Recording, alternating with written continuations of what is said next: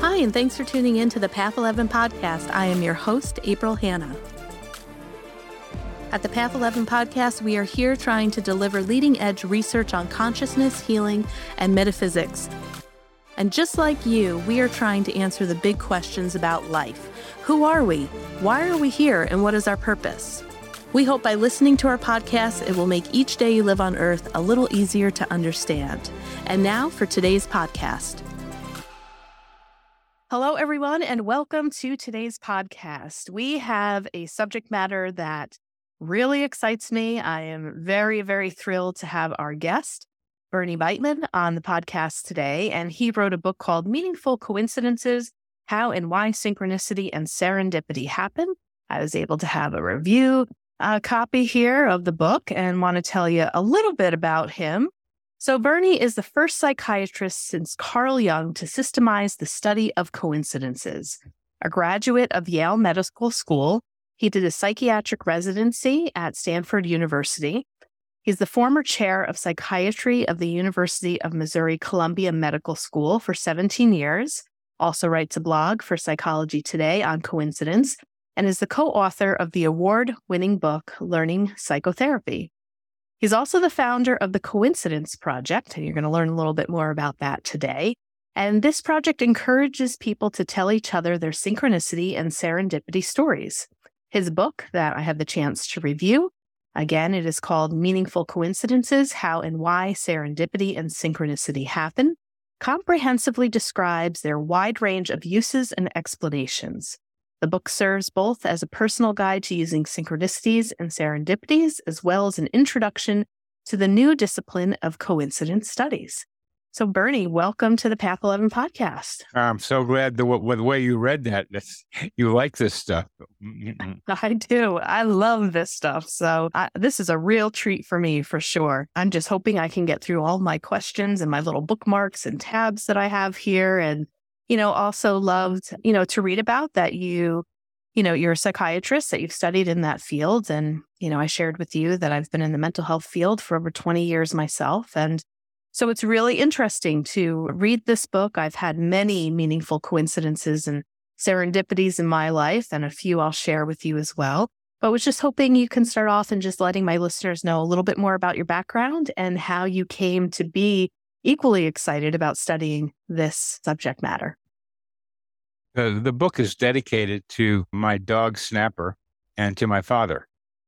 And the reason for that is they are the seeds for what we're talking about. When I was eight or nine, my dog was lost. I came home. I said, Hey, Ma, where's Snapper? And she said, I don't know. Why don't you ask the, go to the police station and ask them? It's, it's a lot of fun to try to guess what my mother was thinking when she said that. I, you know, I, my thought with my idea was that she said, Oh, where is that dog? I'm supposed to be watching him and I got to do something. So it was a kind of putting me off thing. But somebody else said maybe she just had a lot of confidence in her son to be able to find the dog. That's what happened. So I got on my bike and went across this big road near my elementary school that I'd never crossed before and parked my bike where I knew the police station was and climbed up some stairs and opened the big door and Inside, right inside, was a big desk with a big man sitting behind the desk. And I looked up at him. Have you seen my dog?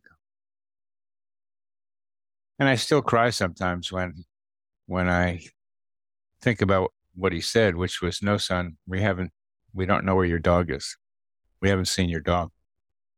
So uh, I was crying a lot then, and because he was so important to me, and I went back down the stairs and instead of going across the big road, I was crying so much, I just started pedaling. And I pedaled to the right when I came. I don't know why I went to the right, but that's another question. I started pedaling and I, through my tears, I look up. There's this dog walking towards me uh, sideways. He's got a sideways walk. That's the way Snapper walked. His legs weren't right behind him. He's like walking like that. Said, is that Snapper? It was. So I was so glad to see him. I was so glad to see him. So he jumped up on my leg and he was not as enthusiastic as I expected him to. And what I thought he was saying to me was, What took you so long? Where have you been? That's what I thought. I mean, that's what I, that's the feeling I got from, and we went home and nobody asked me what happened. I just brought him home. Just go get Snapper. Okay. So I did and went home. He took four turns to get to meet me because I looked at the map of where our house was and how he got, and he had to cross the big road himself. So he took the four right turns, and I I got lost with one, and we both got lost, and we found each other, and and that's an important idea about coincidences is you, you increase them when your regular reality is disrupted, and then weird things can happen instead of always being structured. So that's one lesson of the snapper thing. But the what he what he gave birth to, or he and I gave birth to, was what I now call human GPS or human GPS or inner GPS. I think might be better that we have an inner ability to get where we need to be without knowing how we got there. Because I didn't mm-hmm. know how I got there. I just was pedaling.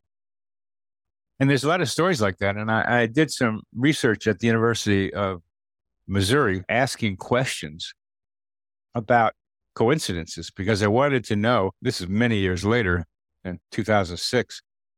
I wanted to know do people experience a lot of coincidences and what kind? Because I, I heard stories, but you know, I have a little science background. I've published almost 100 papers and have 15 books, most of it academic. So I, I, I got forced into learning about science, but I like science. I was a chemistry major. I really liked physics too. I wasn't that good at it. I liked taking probability in, in college. In college, I really liked that subject. So I had a scientific tendency, but I also liked philosophy. I like trying to figure out how things work and what's the nature of reality. So they're not mutually exclusive. And that's what coincidences tell us that the whole range of things you can learn in school and outside of school from from art of all kinds to uh, to chemistry to physics to biology it's all ways of studying humanity and i'm very interested in studying humanity and life on earth and how things work and it's nice to have a bunch of different perspectives to be able to do that. So snapper got me snapper got me with it because like a lot of a lot of people get going with this is that if you have like one big one, like what? You go like what, you, and people say, what are the odds of that? As you said earlier, it's like when you say what are the odds of that? is a way of saying that's a very low probability event, and when it's a low probability event, that catches your attention. They're shiny objects in, in, a way. The newspaper people pay attention to shiny objects. It's a little different, but it's a shiny object of low probability that makes you want to say, I wonder what's going on with that. And I am, have always been curious and, but just always been curious. And part of being interested in coincidences is having a drive to figure things out about how the world works. And that's part of the reason I'm in it. Yeah, I was listening to a teaching by the late Wayne Dyer more recently, and he was talking about the whole concept of coincidences too. And he said, Yeah, I'm not sure why people say, oh, maybe it was just a coincidence. He had said that like the definition definition of coincidence is when like two sides come together perfectly and like they meet at a certain angle and that they're supposed to. And uh, your definition, you probably have it memorized by heart, was something similar to that. So can you yeah, the uh, meaningful coincidences is the coming together of two or more events in a surprising, unexpected, and improbable way that seems to have significance to the person experiencing it either at the moment or in retrospect. And I don't know if he was talking about the the mathematical definition of coincidence or to coincide, what what it means for two angles to coincide. It's that they're meeting together, you know, perfectly. So we sometimes use the word coincidence, I think maybe in the wrong way, would you say? No, I, no. I use the word coincidence because we can use it in many ways. Because some things are just coincidences. Like I drop a dish and break it in the kitchen, and a firecracker goes off across the street. Well, we could probably find some way those two things were connected. Probably could make up something, but they look like coincidental events, meaning that they are not connected to each other. But the thing about meaningful coincidences is there is no apparent connection. Even with the with the firecracker and the dish, there's no apparent connection, but you have to stretch to find that one. But the ones that I'm interested in are ones that surprise and seem meaningful to the person experiencing it. Mm-hmm. Okay, gotcha. So I, would like to give you a couple of examples of my coincidences, and maybe we can have you dissect them and you know talk about the different principles and things that you have in the book. So one one that's really interesting was when I was in seventh grade. I think it was seventh grade. I decided that I was going to um, collect all of my concert tickets. So any concert that I had ever been to, because I had a feeling that the man that I was going to marry was also going to be at a concert and we were going to share this moment and realize that we weren't at the same concert together. But lo and behold, we were in the same space at the same time. So that is exactly what happened. My husband today was originally from Poland, lived in Poland for the first eight years of his life, came here to the United States, a myriad of coincidences and serendipity, things that happened in order for us to get together, crossing each other's paths, being in the same towns without knowing it, eventually living 35 miles away from each other. And he had had a desire to move to upstate New York in a very rural town, which was very close to where I was living. And then so once we had gotten together, we're both lovers of music and we went through our concert ticket stubs because I said, you know, just for the heck of it, I wonder if we were at the same concert because I had this intuitive knowing that the man I was going to marry was going to be at a concert that I was at, but I thought it was going to be, you know, an old one. But it was actually one before we met, a few years before we met, and he was sitting five rows in front of me, literally five rows in front of me. In we were in the same section, I think almost similar seats, but five rows down. So we have so many of those as we, you know, came to date and learn about each other and then realize, oh my gosh, we were we were also at another concert together in a very small venue, but you know, wouldn't have recognized him because I didn't know him at the time. So, would you like to comment on that type of coincidences that I've had with my husband? And what type of coincidence was is that? Good question. I gotta go back in your book and read all my notes. I don't know what what was it. I know what kind of type of coincider I might be. We can do that, but I'll help you out because yeah. what type of coincidences? It's an important question because I'm going. to one of the things I want to do uh, with the coincidence project is get enough money so we can do research to define basic patterns of coincidences. So you just, I mean, you in the mental health business, you know, you got to label people. So, you, and I do too. I mean, there's an advantage to to having categories. Mm-hmm. There's a disadvantage too because you have continua between them, and that's that's true too. But the categories give you first approximations to what you're trying to talk about and make it a little easier to do research in it. So, what type of coincidence yours was or is is a good question, and I I, I ask you that kind of not not thinking you're going to come up with an answer for that, but but I think it's a one to see if you did, because the type of coincidences that you uh, the type of coincidence this was that this seventh grader that was you knew she would meet her husband through music. She knew they would be, both of them like to listen, to go to concerts. She knew that. And that's, that's precognition if I ever heard it. Mm-hmm.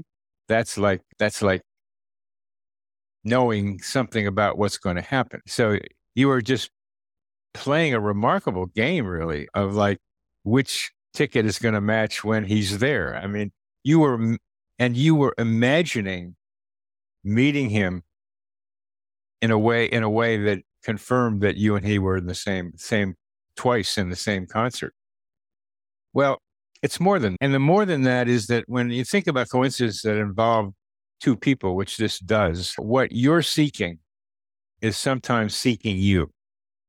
So your story doesn't include his side of it, but it begins to suggest that each of you, in some intuitive way, knew there was somebody else out there that was going to be the right person for each of you. And you, you know that. And this is kind of the drama of movies and stuff. But but real life is even better than a lot of movies. Alfred Hitchcock used to say that that movies are real life with the boring part of boring parts taken out. But this is a good movie that you just described. So there he is in Poland, but he's in eighth grade. He's eight when he leaves. So he comes to the United States, and somehow it begins to be like the two of you start coming together geographically, yes. and it it, it's a dance, if you don't mind my using a music metaphor. It's a dance where somehow one has to believe that the two of you knew about each other in some intuitive way. And that seventh grade you knew something about him, music, concerts, so that this is a little bit like that inner GPS thing I was telling you about. You, get to where you need to be without knowing how you got how to there. get there. and he got there and you got there. But you, the, the, maybe I missed it, but the, the 35 miles apart in the rural area, how did you actually end up meeting each other? Through a dating app. Oh, wow. Yeah. Wait a minute. And, hey, wait a minute. I got to take my gun out and shoot myself on that one. That is, that, that is too funny. So why do you have to take the gun out and shoot yourself?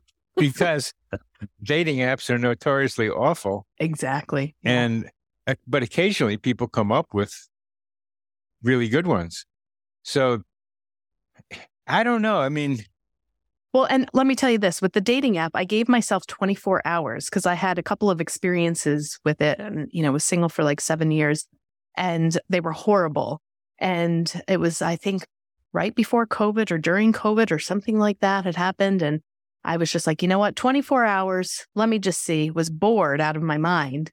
And I said, I'll give it 24 hours. And he was the first person that contacted me and the only person that I talked to and came off the app, and the rest was history.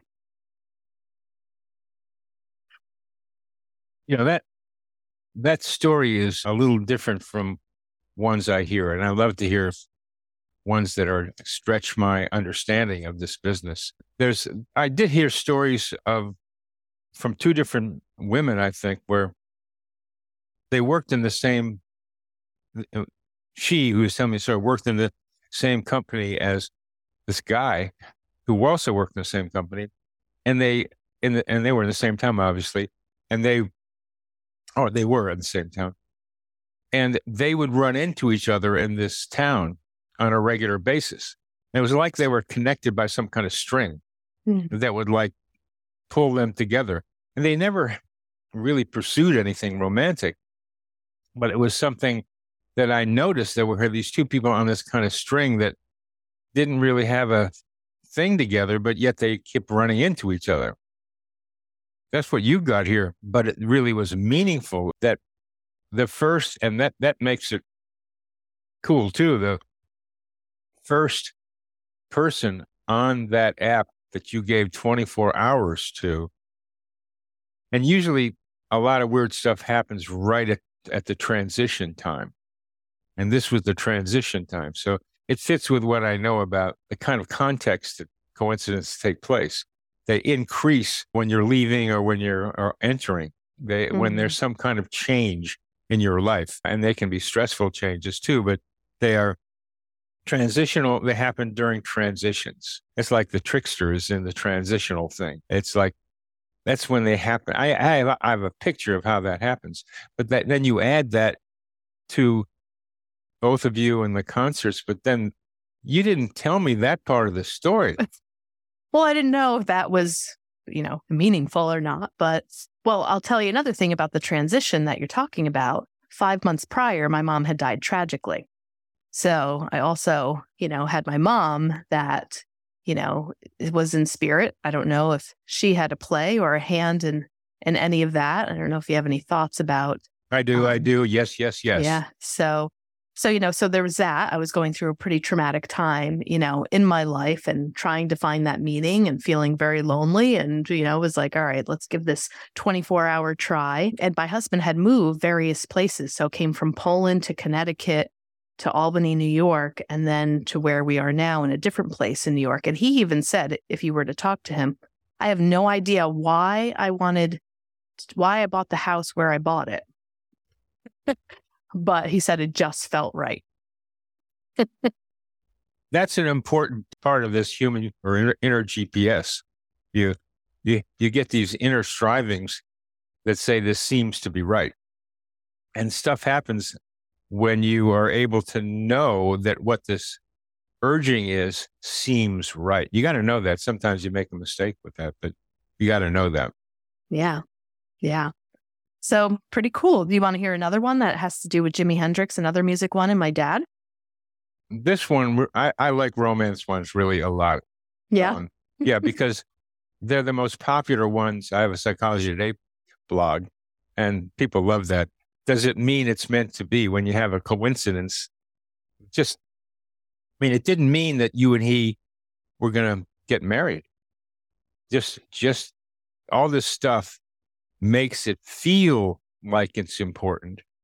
But I've talked with people who've had ones that are pretty far out and groovy coincidences, and they rely on that to keep their marriage together. Mm-hmm. But that doesn't work once you get it together, you got to say, I don't like you throwing your socks all over the room, kinds of things. Or if you say you're going to be there when you at a certain time, once you show up then? Or, uh, there's various things that when you live together, you have to work out. And one of the hardest ones is to be able to love each other. What do we mean by that? And love is part of what, what the Coincidence Project is aiming for is to recognize how much difficulty human beings have in being able to love and be loved in return. Both of those are hard to love somebody, because some people can do that, but to receive love and to give love with somebody and to know that that person loves you and believe that person loves you and believe that and have that person believe that you love him. Mm-hmm. That's not so easy to do these days. Yeah.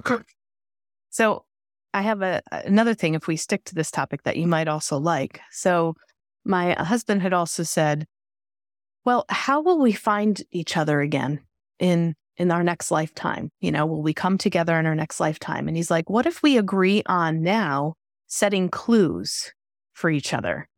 And I thought about that and I was like, well, that's interesting. But then I said, you know what, Paul? I said, Maybe we already did that because another strange coincidence would be the picture of the sun. So whenever I would go and get a tarot card reading, I'd always get the sun card would show up. I went to Puerto Rico and ended up buying a homemade tapestry and didn't realize it, but I was drawn to this yellow thing. And I asked them what it meant. And they're like, oh, this represents the sun. I would buy other types of ta- tapestries, tapestries that would have the moon and the stars on it, but the sun would always like appear as well. So I have another one. Well, it also turns out that one of Paul's favorite things is the sun, that he's always been drawn to the sun. He would have pieces of clothing that would have the sun on it as well. And, you know, I, I would always be like, oh, you know, why did I, why do I keep getting this card all the time? The sun tarot card always shows up. Like, it's kind of annoying, you know, wouldn't really put any meaning to it until you know, my husband, that's like one of the things that he carries most meaning to him is the sun and is very attracted to any things that are drawn like the sun. So, you know, again, there was another thing. And was that a clue? Have we already placed these clues in our consciousness? You know, is our consciousness, like you said, there was this knowing, is this pre planned? And did we place these small clues along the way since seventh grade to kind of know how to find each other? Because when we met each other, it really was this knowing. It was like, oh, where have you been all my life? You know, hey, finally, finally get to see you again. It was just a very deep comfort of like, I know this person. I don't know how I know this person, but I know this person. So, do you have any thoughts about, you know, consciousness and in between lives? Or, you know, do you feel like that there is something that happens as a consciousness that pre plans a little bit of what may happen, and we eventually come together with this synchronicity. You asked about whether your mother had planned it or helped you. Mm-hmm. I was in transition between my residency and who knows what. I didn't know what I was going to do with myself. when I finished with at Stanford. I was going to leave San Francisco, didn't know where to go. I was going to write a book. And I was coming back from my father's tombstone unveiling, which took place 11 months after he died on a plane with, and assigned seats was somebody next to me. And she had a big watch and asked me what time it was. And it turned out that we now have three grandchildren. She and I have since separated but my father wanted me to to marry a Jewish girl, and this was and that was they're not easy to find in San Francisco, and and she is, and and uh, we have three Jewish grandchildren who are just wonderful. My my son married somebody who was Jewish, and I was the first son of the first son of the first son of the first son of the first son, and that patrilineal thing is important. So I had a first son, and he's had a first son, and that was all very, very important part of my lineage to to have my son be Jewish and then have my his son be Jewish, which is what's happened. So I figured my father put that one together. I was a mm-hmm. little you've had all the all this hippie stuff in San Francisco. now you got to do something, which I was ready to do. So yes, I I I was a marriage made in heaven by my father. We were on a plane. So that's the closest you can do. But since since then, I had an experience of meeting someone that it seems someone like what you just described with your husband. Uh, and it's been five years or six years, and we haven't we haven't been for various reasons have not been able to to put our lives together, and there's some very good reasons. But I know she's she's the one for me.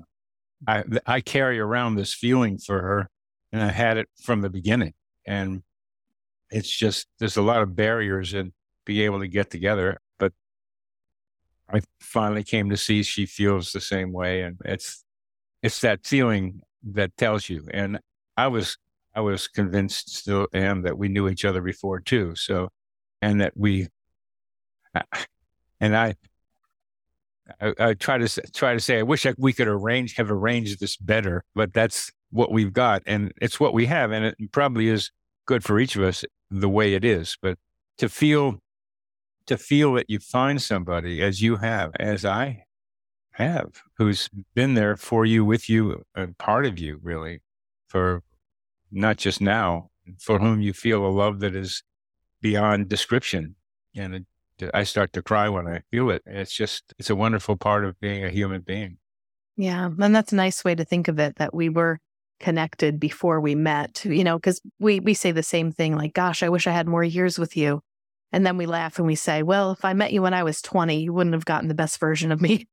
So maybe it is perfect, you know, in the timing that that we met each other. You had mentioned your dad too, and I thought it might be a nice story to share also about kind of the shared death experience that you had of what was going on with your dad and what you experienced in the kitchen. And you know, you wrote quite a bit about that in one of the chapters, and I was hoping you could tell that story again. Sure. Snapper was the origin of this inner GPS or the chapter that's on called Human GPS. And what we were talking about here with you and your husband is like getting there somehow and being where you need to be without knowing how you got there is one of the most commonly described coincidences. The variations are like pretty amazing sometimes. Sometimes it's just showing up and at the wrong time someplace.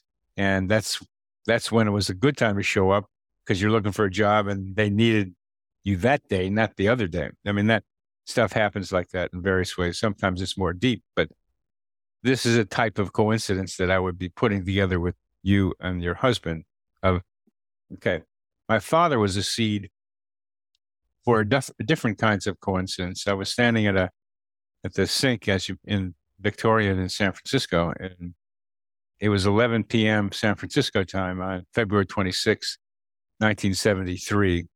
I was almost 31 years old and I was choking and choking and couldn't stop choking. Something was in my throat. I couldn't get it out, but I hadn't eaten anything. I hadn't drunk anything. I was just like, something was in there. And finally I stopped and I don't know. You can put the number of minutes on there what you want because I don't know how long it lasted, but it seemed like a long time. So I went to bed and next morning my brother called and said our father had died in Wilmington, Delaware which was 3,000 miles away from San Francisco. And he died at, at 2 a.m. the next day in Wilmington, Delaware, which was 11 p.m. San Francisco time at 3,000 miles away. So, and he had died bleeding into his throat. He had bled into his throat um, and choked on his own blood. And I said, "Really?" It's got my attention, as as you might imagine. And I I wondered, do other people also feel the pain of a loved one at a distance like that? Part of my weird coincidence survey, this research I was talking about, I asked people, do they have do they have feel the pain of a loved one or the stress of a loved one at a distance? And they said sometimes. That was the answer from a thousand people. That's sometimes.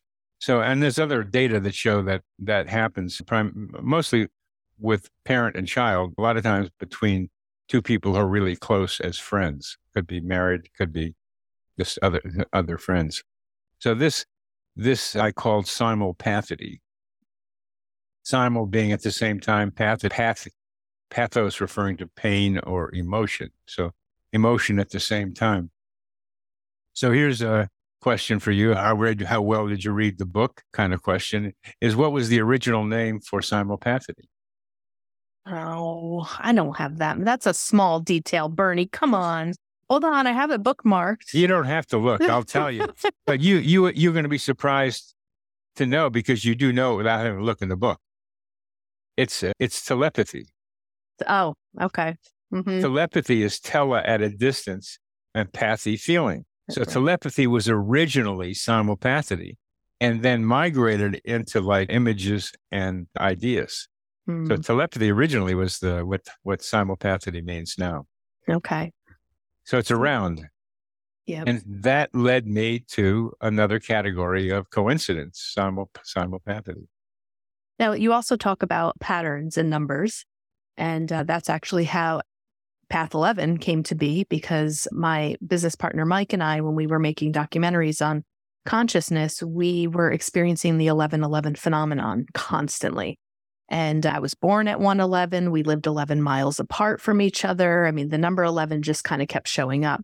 So you mentioned that. And I also you know, this is kind of a time to kind of talk about your football experience, but I noticed you were number 44, you know, so when I just think about double digits and, you know, numbers and patterns patterns of numbers, so many people and so many clients of mine when I was uh, doing therapy would talk about these signs that they were getting and what does it mean, April? I keep catching the clock at 222 or 911 or 444 and we were kind of talking before we hit record about you know, therapists bringing synchronicity into, you know, some ther- therapy. But I've had a lot of my clients because I think I set up a practice that allowed people to talk about the weird, strange things without making them feel psychotic. And they were not psychotic or experiencing psychosis, but that these patterns and numbers tend to come up, I think, very frequently in conversation. So I was hoping you would like to shed some light on that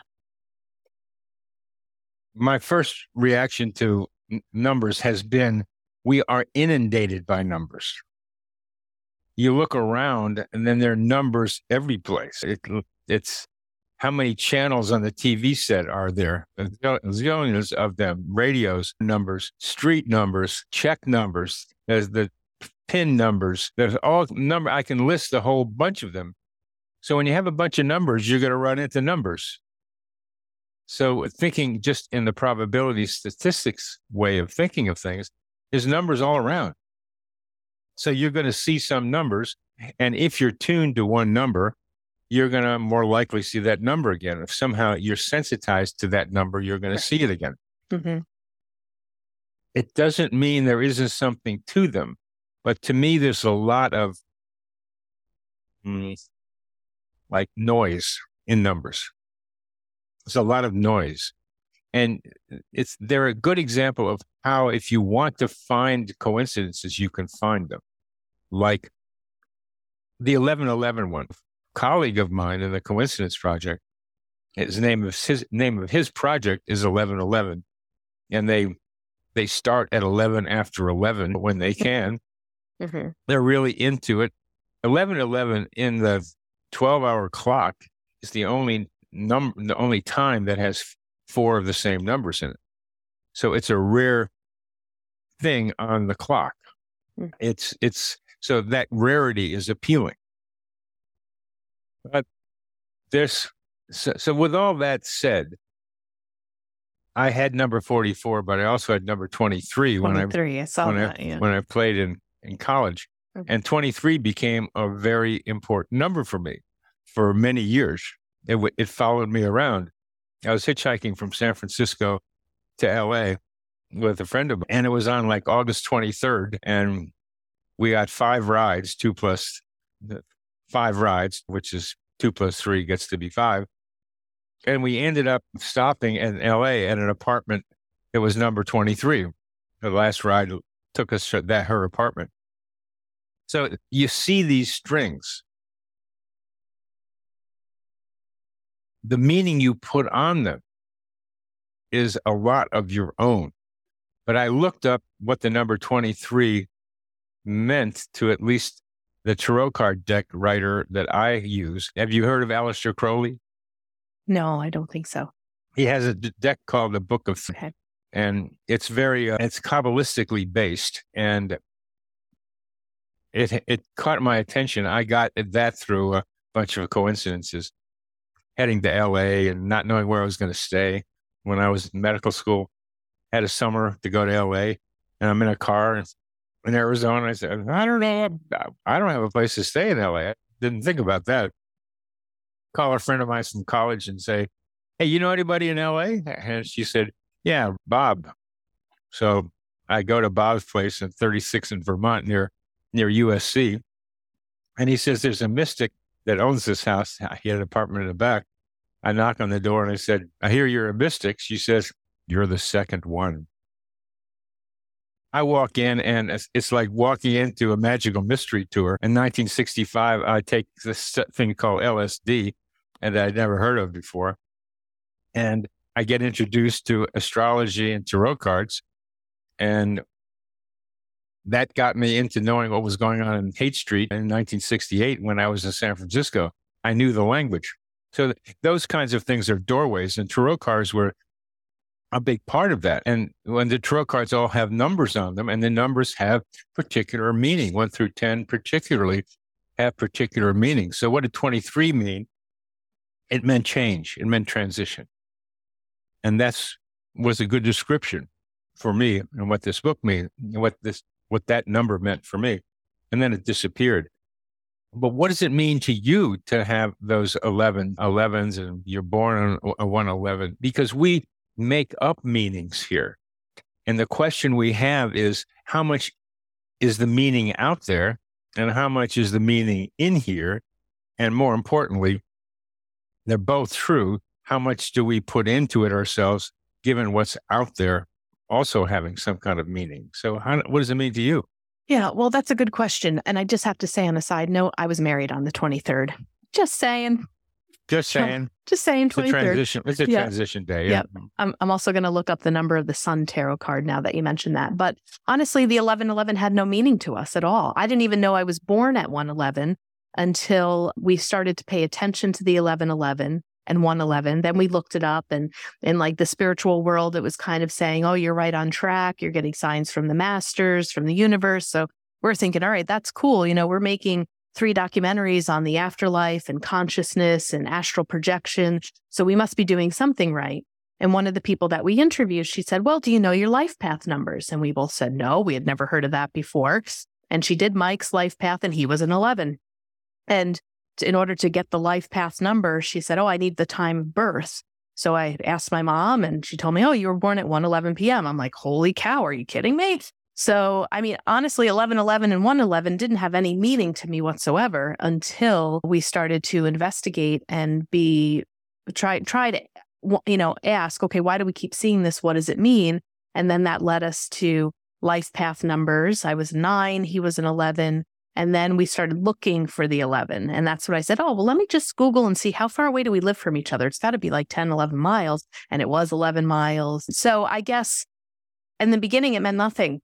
And then it became something. And then when we would see it, then it would have more meaning to us because we were in some ways told, well, this is what 111 means. This is what 1111 means. this is what it means, you know, in a spiritual sense when you're catching these patterns that we just decided to roll with it. And then it had meaning, but it didn't have meaning beforehand.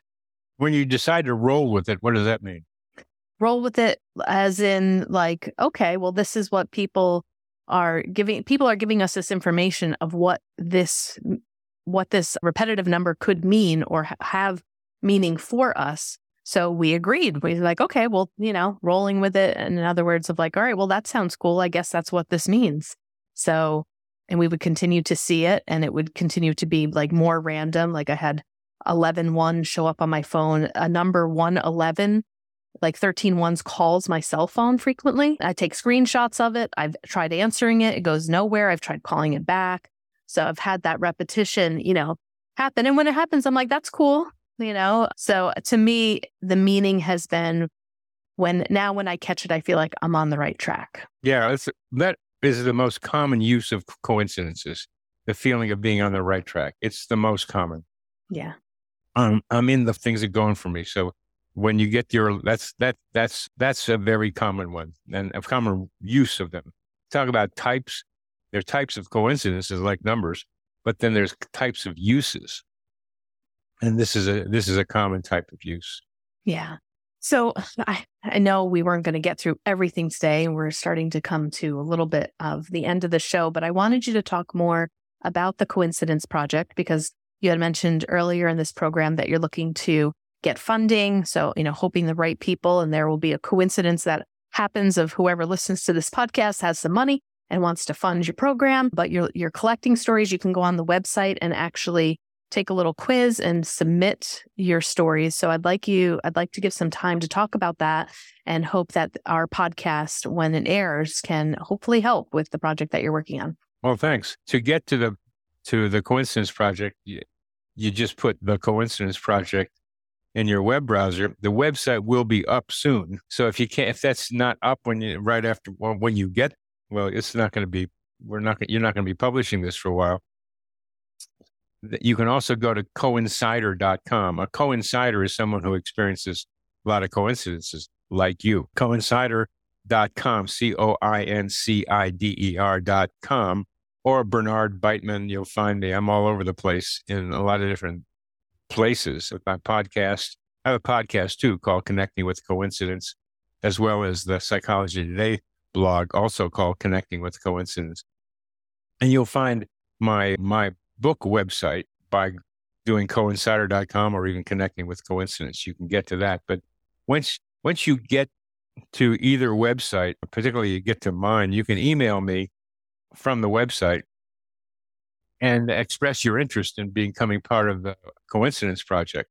The purpose of the coincidence project are several, but it's to illuminate the the the invisible threads that connect and unite us because that's what they do. They show us that we're more connected with each other, just like with you and your husband. It's like there's something, a rubber band, like getting tighter, bringing the two of you together, and that's what uh, all that story tells tells you. And you knew it somehow as a seventh grader.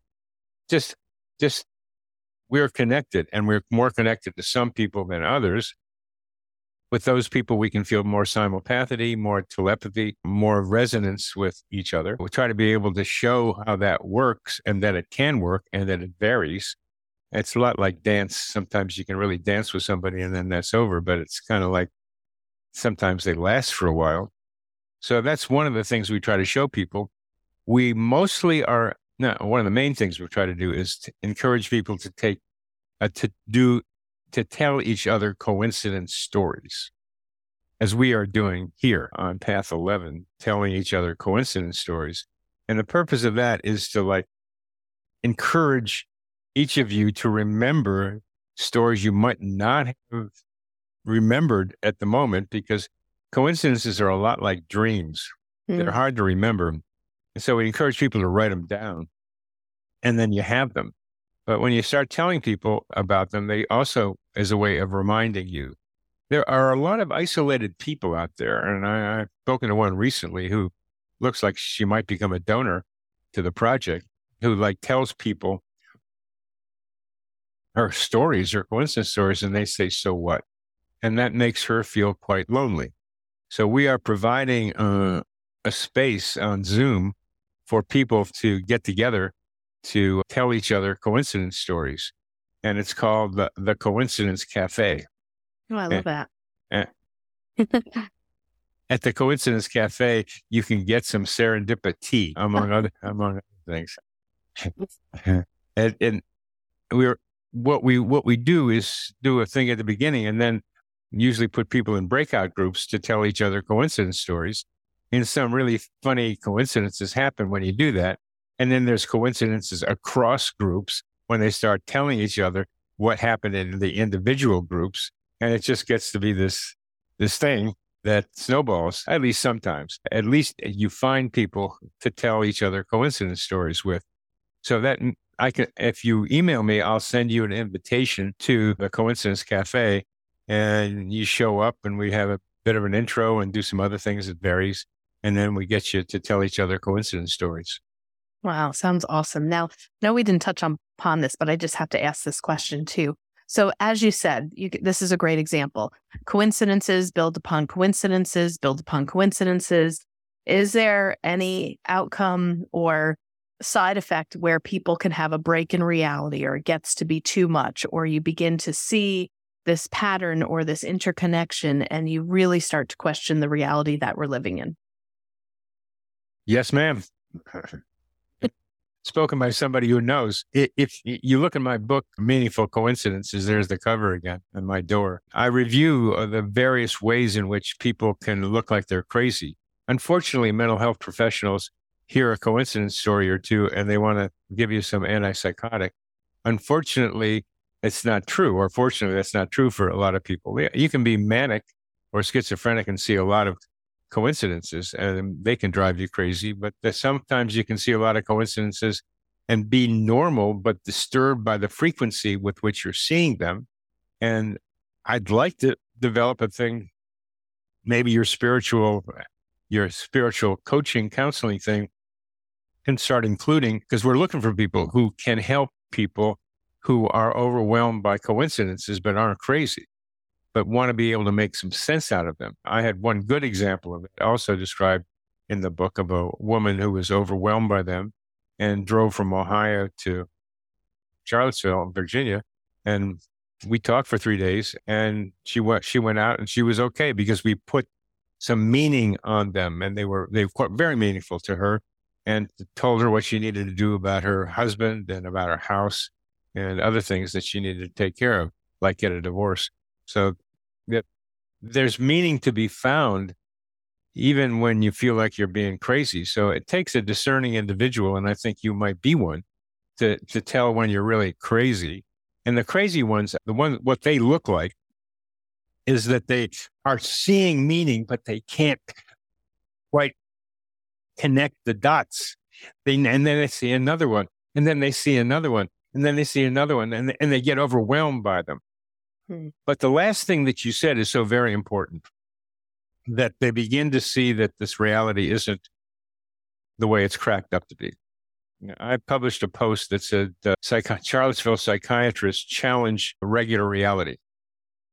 Um, and it keeps getting numbers on it. People are looking at that thing because we are challenging them with near death experiences, reincarnation, and uh, synchronicity research because there's more to this thing than what we're being told. I know that. You know that. so mm-hmm. sometimes people get so far into the web of this mystery of what's around us, they can't absorb it. It's too much information at once.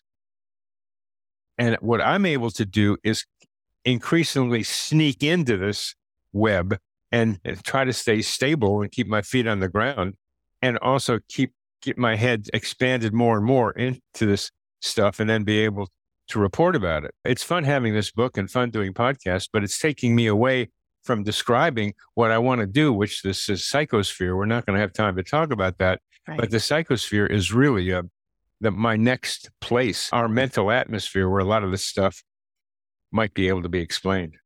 Yeah. Well, I might have to have you back on again so we can talk about that and, you know, go a little further because that was actually one of the chapters that I also highlighted and I have written down. But this was so much fun, Bernie. Thank you so much. Such a great conversation. Love the topic, love the work that you're doing on it. And I'm going to send my dad over to your site so he can submit his story. And, you know, I'd love to continue to follow you and see what you're doing. And please know you always have a place here on the Path 11 podcast to let anybody and everybody know who listens to us worldwide worldwide what you're doing, and hopefully we can help spread your message and your project.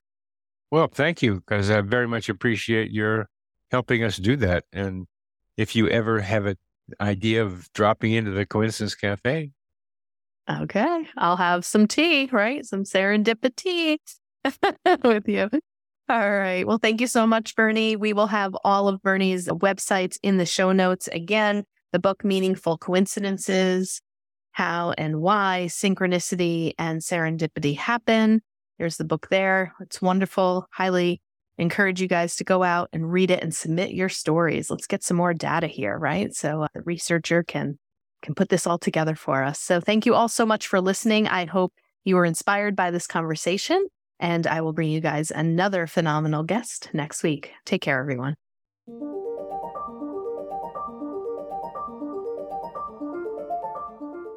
Thanks so much for tuning in to today's show. If you haven't already, please subscribe and rate and review the Path 11 podcast in Spotify, Apple Podcasts, or wherever you listen to your podcasts. Also, this podcast is made possible by our sponsor, Path 11 TV. Visit path11tv.com to start a seven day free trial of exclusive video content on consciousness, healing, and life after death. That's path11tv.com and be sure to use coupon code PODCAST30 to take 30% off your annual membership. Start satisfying your spiritual curiosity with a membership to Path 11 TV today. Bye for now.